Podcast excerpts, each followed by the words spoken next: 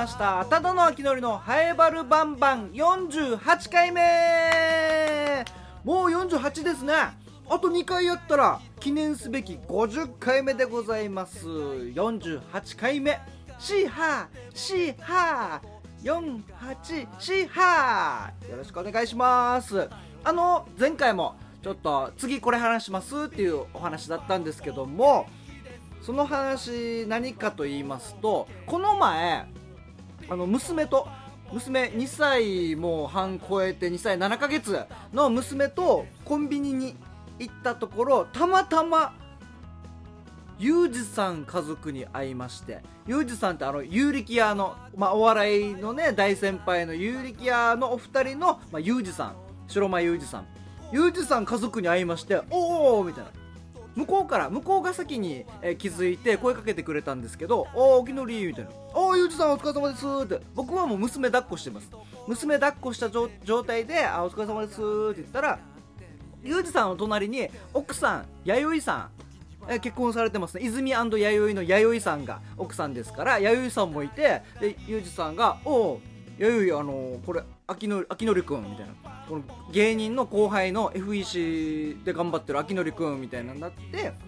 で「あどうも」みたいな。弥生さんも「こんにちは」みたいな感じになって。で「あ娘娘ちゃん」みたいな「あそうです娘です」って言ったら弥生さんが「はあもうかわい。い目も目もクリクリしてかわい。いありがとうね。何のありがとう？と思って。急に、うん、目もかわいいね。ありがとう。あもう髪の毛もくるくるしてもかわいさ。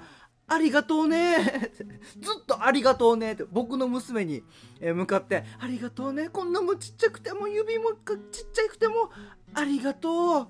ありがとうございます。もうこんなほっぺもぷくぷくしてありがとうね。っ てこの1分以内ぐらいにもありがとうね。を何回も言われてね。こんなに短時間で感謝されたのもあ娘も初めてじゃないかなと。ってやっぱ面白いですね。ゆうじさんもいい人ですけど弥生さんもこうやって面白くてねいい方でしたね。あーなんか楽しそうでした。ゆうじさん夫婦もね楽しそうにコンビニで買い物して、えーそれを横目に僕と娘はあのもう後を去りましたけども僕が僕が探し求めていたあのよっちゃんイカとか出してるお菓子工場が出してるあのイカの耳っていうなんかおつまみ系のお菓子があるんですけどそれが僕も大好きでイカの耳っていう、まあ、茶色いベースのパッケージに入ってるんですけどあの袋に。でいろんなところ探してるんですけどここ最近見つからなくてどこに行っても。だからもう販売中止になったのかもし皆さん食べたことあるよっていう方はあのどこにあるっていうのを教えてほしいですね。もう僕家族であのドライブ行ったりとか遠出する時とかも必ずもうコンビニちょくちょく寄ってあここあるかなみたいな。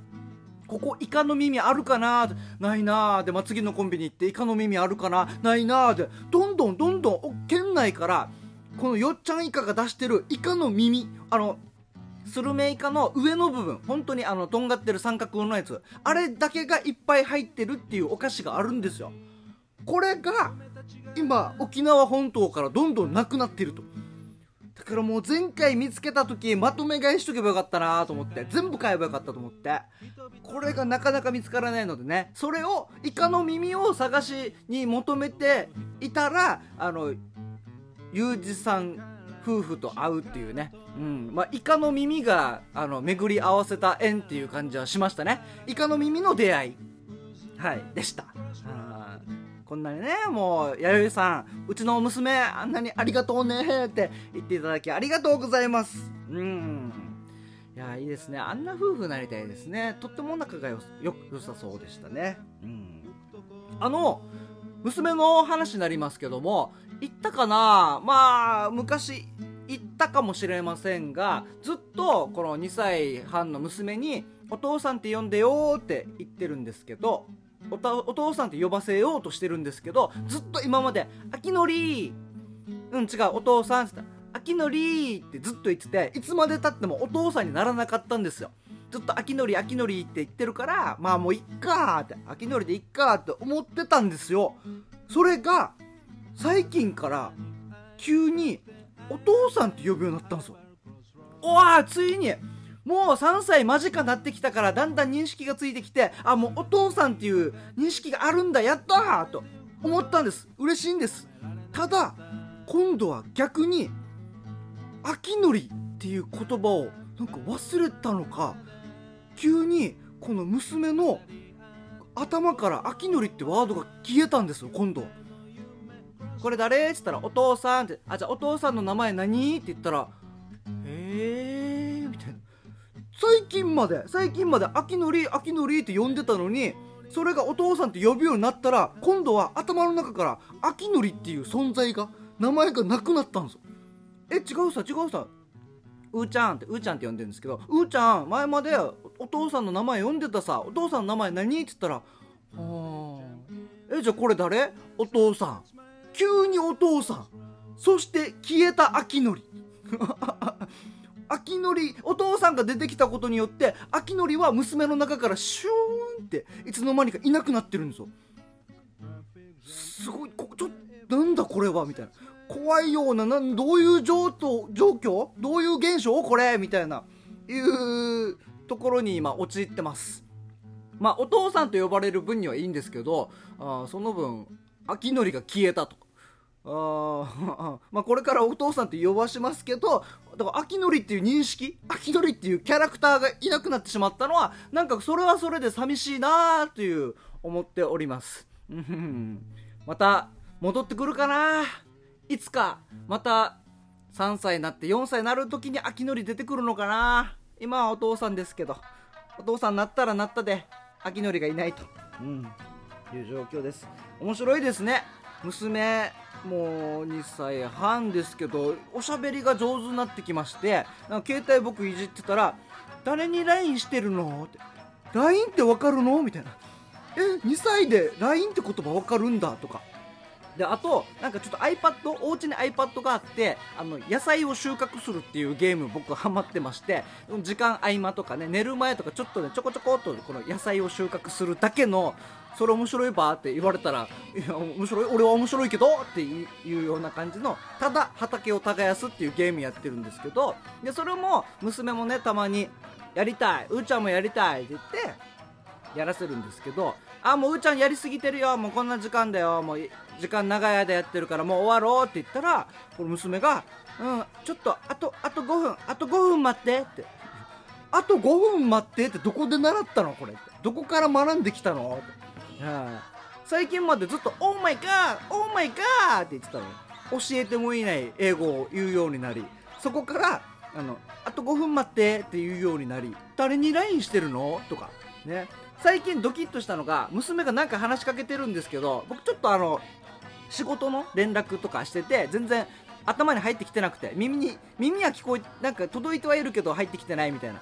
でも娘がずっと話しかけてる時に娘に「お父さん聞いてる？お父さん話聞いてる?」って言われた時になんか2歳の娘にそんなことを言わせた自分がちょっとちょっと恥ずかしいというか嫌でしたねああこれちゃんと娘の話聞いてあげないとなちゃんと耳を傾けてあげないといけないなっていう風に気づかされましたね。えー、2歳半も7ヶ月の娘の成長が著しいです。うん。まあ消えた秋のりはいいでしょう。もうこれからはお父さんとして改めて、まあずっとお父さんですけども、これからもしっかりお父さんとして頑張っていきたいと思います。この番組はラジオ沖縄のシャゼでもあるローカルに徹せよに合わせて超ローカルなハイバル町について面白い情報や話題などを世界中に配信しようという番組となっておりますはいこのただの秋のり、えー、ハイバル町の観光大使にもなっておりますのでハイバル町のことなら何でも聞いてください。そしてハイバル町の与那覇というところの青年会長補佐でもあります、えー、4月から青年会長じゃなくて青年会長補佐になりました。えー、いろいろありましたのでね、えー、詳しく知りたい方は前回の47回目をお聞きください。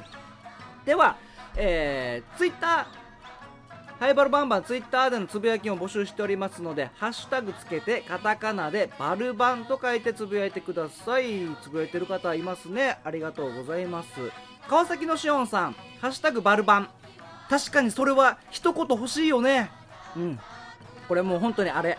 前回聞いたら分かりますけど青年会長だと思って今年も頑張ろうと思ってたらいつの間にか何も言われずに青年会長を下げられてたとでそこで直談判して補佐まで僕はギリギリ自分の地位をせめて補佐でっていうので補佐になりましたね。うん。川崎のしおんさん「ハッシュタグバルバン」ただの補佐のりさん。いや違います、えー青年会長補佐のただの秋のりです、えー補佐のりではありません。干されてませんので、うん。えー引き続き川崎のしおんさん。キャリア教育コーディネーターのボケ。そろそろネタ切れって。いつもね後半は同級生の傭兵とおしゃべりしてるんですけどもねその冒頭の名前ボケみたいなやつね。いや全然？しおんさんこれからですよ。マジでもう今日今回も楽しみにしててほしいな。あ全然です全然。うん。えー、ハッシュタグバルバンともぶんさん。えーこれはあのーいろいろあそうそうそう。あのヒープーさんにねあのお昼のねラジオ沖縄の「ティーサージパラダイス」という番組のオープニングでヒープーさんにね僕の名前取り上げてもらってうん。あの琉球新報の「週刊レキオ」でただの秋のり特集っていう特集を取り上げてもらって、えーそこでそのに書かれている内容をヒープーさんが紹介してくれたっていう。まあこれはまあいろいろ話すとね長いんで、はい、それについてともぶんさんがただの秋のり今年からは青年会長補佐になってるよ。詳しくは昨日のポッドキャストラジオ沖縄のポッドキャストのバルバンを聞けばわかるよって。あーともぶんさん。しっかりねハッシュタグラジオ沖縄で広まりやすいハッシュタグで、えーバルバンの宣伝もありがとうございます。うん。そうですね、えー皆さん、はい、よろしくお願いします、えーラジオカーもやっておりますが、えー、マイタの平日やっておりますね。9時半から11時半やっている「マイタノ」という番組のラジオカー木曜日金曜日担当してますけどもぜひハイバルバンバンもよろしくお願いします。ではでは、えー後半もぜひお楽しみください。今回もですね同級生の傭兵とおしゃべりしております。今回はあの自治会まあ公民館ですね。公民館とまあいろんな団体とのこのつながりというか今後未来を見据えて将来を見据えての、えーこんなことしようみたいな。まあちょっと聞いてみてください。はい。こんな話します。それではお聞きください。どうぞ。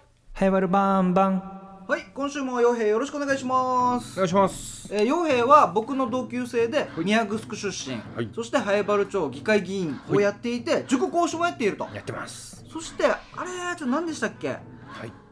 今日の飲み会個室空いてなかったでしたっけ？なんなんでしたっけ？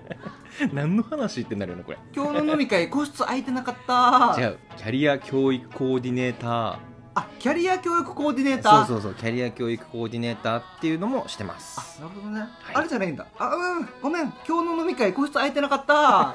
じゃないんですねちゃんとでもちょっとずつかすかすってるからね。ちょっとずつ。母音がね ちょっと合ってるからね。ちょっとずつ。ちゃんと毎回これを準備してるんだなって思うとさすがよね。これは晩酌しながら 考えてます。なるほど。楽しい。いつ尽きるのか。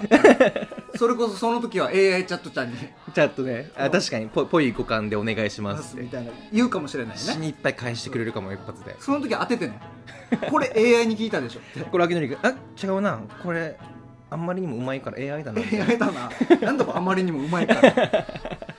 さあ洋平、はい。今週は何をお話ししましょう、今日はねうん、ちょっと硬い話でもあるんだけどほこの前あの与那覇公民館とかさう、うん、地域の話したさ青年会とか。うんうんうん。それとのつながりで最近なんかこの地域自治協議会っていうのがうん。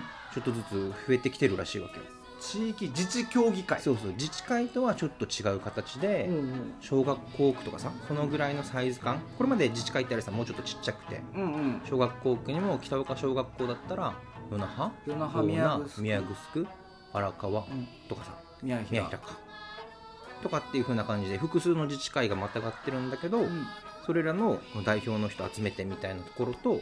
あとは自治会じゃない人たちも一緒に入ってくる感じでえっ、とね、まあ、PTA とかが入ってくるっていうのもあるけどあとは NPO とかさ、NPO NPO NPO ってさ、はい。よく聞くけど、はい。なんとか非営利組織だよね。そうそうそうそうそうそう。NPO はノンプロフィットオーガニゼーションか。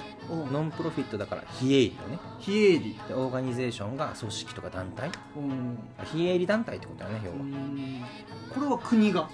えっ、と何が？うんそういう組織が作られてる組いや国もやなんていうか進めるのを推してはいるみたいな感じかな。だからまだ統一でできてるわけじゃないんだけど先進的なところはそういうのが進んでる、うん。NPO とかにも福祉関係のことやってますとかうん。まちづくりに関わってますとかうん。子どもの居場所づくりやってますとかいろんなテーマで活動してる人たちがいるわけよ。この人たちははいはい。どうやって収益を？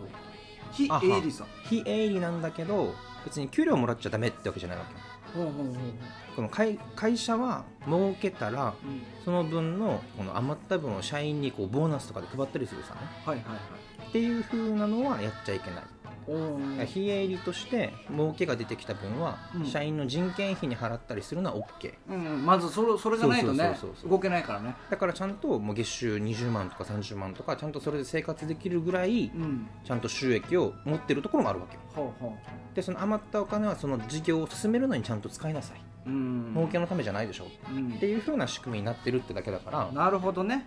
ちゃんとそれを収入にしてる人もいる、まあ多くはないんだけどでそこの NPO と、うん。えーこの自治協議会？そうだね。NPO とか自治会とか、うん。そういう地域のこの街づくりを担ってるいろんな人たちでうん。一緒に話していくような場所のことを自治協議会。これまでは自治会中心だったんだけど自治会中心だったらさっきの小学校区で4つぐらいまたがってるねみたいな話みたいに、広いお話がちょっとしにくくなるのとうんあとはどうしても規模がちっちゃいところもあるさ。でこう参加する人もちょっと減ってきてるからなかなか盛り上げるための人材が少ないとか。あとは移ってきた若い人たちがちょっと参加しにくいとかもあったりするからその間口広げるような形で地域のことをもっと考えていくような仕組みとしてできてきてるって感じかな。これは実際なんかこの建物とかをうんうん。置くの公民館みたいに、あは置いてるところもある。必ず置きましょうではないからその事務所みたいな感じで設置してるところもあるし、はいはい公民館とかに間借りしてるようなところもあるんじゃないかな。とか集まる時にどこどこの会議室でやりますよみたいな感じでその都度その都度場所決めてるとかもあるはず。公民館だとその地域のことうん。だけとかのこの狭い範囲になるけど、うん。こう校区ってなるとね子供たちにとっても、その保護者にとってもいいことだよね。そうそうそうそう。あとはあれさあの高齢者のうん。介護関係とかはいはい。そういうところももうちょっと広く地域全なんていうかな小学校区レベルでやるとかっていうのもあるからそれをじゃあみんなでなんていうかね一緒になってこの小学校区盛り上げていくためにどうしたらいいのか、うんうん。生活の安心作るためにどうしたらいいのかっていうのを考えたり実際に事業をしてうん。行政から受託受けてうん。回してたりとかっていうところもあるらしい。おー。これはなんだろう学校も助かるのかな？それをやることによるとだね。その学校もなんかまあその地域自治協議会と必ずなんていうかな一緒ではないんだけど、うん。学校自体もそういうことを今進めようとしてるわけよ。ほうほうほ文科省がコミュニティスクールっていうのをやってて学校を地域の人たちがもっと参加してうん。一緒に盛り上げていったりとかほうほう。子どもたちのなんというかな教育のところに地域の人たちが教えに来てくれたりとかうんうん放課後勉強サポートしてくれるとか。ハイバルは結構昔からこれやってるんだけどキャリア学習まあみたいな。みたいなね。学校応援隊とかさ。ああそうそうそうそう。いろんなこの達人とかそうそうそう職職人さんが。綱引き職人とかうん。シーサー作りとか。うんうんうんそういう形で関わってくれて地域の大人たちからいろんなことを学べるから子どもたちも。うん。でその仕組みを作りながら学校をどうやって運営していこうかっていうのに地域の区長さんたちが入ってきたりとかうん。っていう仕組みが学校運営協議会っていうのがあってから。ほうほうほでそういうこと自体も進めていこうっていうのもありはするわけよ、あ方向性は一応近いは自治協議会は区長さんたちを集めて話す場とかではないってこと？そうだね、まあ、区長さんたちも来るんだけどうん別に区長さんたちだけではないというかさ。うんうん。もうちょっといろんな主体を混ぜて、まあ、区長さんたちだけでやるんだったら別に区長会でいいじゃんって話になるそうそうだね。けどそれは今までの仕組みだからそれではなかなか手が届かなかったところっていうのが増えてきてるよねっていうのが前提なわけ。やっぱ自治会の加入率も下がってるさ。ねうんそうだね。半分切ってるさ。40とか30とかなってるところもあるからじゃあそのこぼれてる60とか70%の人たちももっと巻き込みたいよねっていう感じもあるわけよ、これのなんかゆくゆくの最終的な目標というか、うんうんうんこうなりたいみたいな目標ってどんな感じなのかそうだな、まあ、昔はさ自治会が担ってたような部分な、がまず一つよね。地域の子どもたちの見守りとかもそうかもしらんし、えー、と行事をやるときにみんなで集まってワイワイできるとかっていうのもあったさね。そうだね。当たり前のようにやってきたけどね。これ自体が弱ってきてるからもうちょっと規模を大きくすることでより運営しやすくしようねっていうのもあると思う、難しいね、うんうん。これあの地域によってはあざによってはもうもう自分たちでできてるのに。そうそうそうなんで他のところはいいよ、おうんうん。自分たちでできてるよ、うんうん行事ごともいっぱいやってるし、子供たちもいっぱい集まってきてるし、っていうところがやっぱ近隣隣接してたらうんうん。難しいよね、これは。じゃあその今までの自治会とどう違うのって住み分けもむずいさうんうんうんでいや自分たちは自分たちでやるからっていうところももちろんあるだろうし、うん、その辺のバランスどう取るかは難しくはあるんだけどこれは難しいぞ。方向性としては重要なんじゃないのっていうのが出てきてる感じかな、うん。でも今後、まあ、10年後20年後見据えた時にこれを今の段階でやっとかないとそうそうそうそう。後からだと遅い感じするね、うん遅いと思うよ。今俺なんか30代、うんうん。もうちょっと若い世代とかも巻き込んで。そうそうでちょっと30代後半の人たちにも手伝ってもらいそうそうそうとかで今後 10, 10年後20年後をそうそうそう。見据えて作るっていうのは必要かもしれないね、自治会が元気だったらいいんだけどさ。うんなかなかそれも難しくなってるし、うん。いろんな移ってきてる人たちもいるからそうだね。その人たちのパワーもうまくこのうん。街づくりに引き込みたいけどじゃあどうしようみたいなところよね。はいはい。だからもう行って打たなきゃいけないんだけどさあどこから何からやろうかみたいな。か。いいね。これは参加したいってなったら普通に参加できるものなのかね、なんかその地域ごとで一応仕組みは違うらしいんだけど、その代表者たちが集まる会議みたいなのもあれば、そこが結局イベント企画とかやったりもするし、その運営する中で例えばそこで事務局として働きたいみたいなのもあったりはするみたいな、ハエバルでもその動きはまあ、まだだね。まだまだまだ。那覇はちょっと進んでるんじゃないかな。小学校区でのまちづくり協議会かな。うん。まち協っていうのがあるから。ほん一応そういうふうそういうものをなんていうかな。想定してはいると思う。コミュニティスクールとかっていうのも一緒に重ねながらじゃないかな、まあ、でも那覇の人からもいやこれまでの自治会とどう違うのかな。かなかよくわからんけどみたいな声も聞きはするわけ難しいね。難難しいねこれね、うんうんなるほどね。一旦ちょっと那覇でうんうん。作ってもらって こんな感じでああなるほどねこういうふうに観察しながらね。自治会とは違ったこう自治協議会っていうのがうんうん。こうやって見えるんだねっていうのがわ分かればね分かればねイすぐメージしやすい。取り入れられるけどね。那覇も頑張っていろんな活動を増やしてるみたいだね。ああなるほど。じゃあちょっとはい。今後のハエバルのはい。10年後20年後のためにも、もうちょいちょっと勉強しながら。勉強しながら様子見ながら。様子見ながら。えできるところから。そうですね。やっていきましょう、はい。えー今週も洋平ありがとうございました。ありがとうございました。また来週よろしくお願いします。お願いします。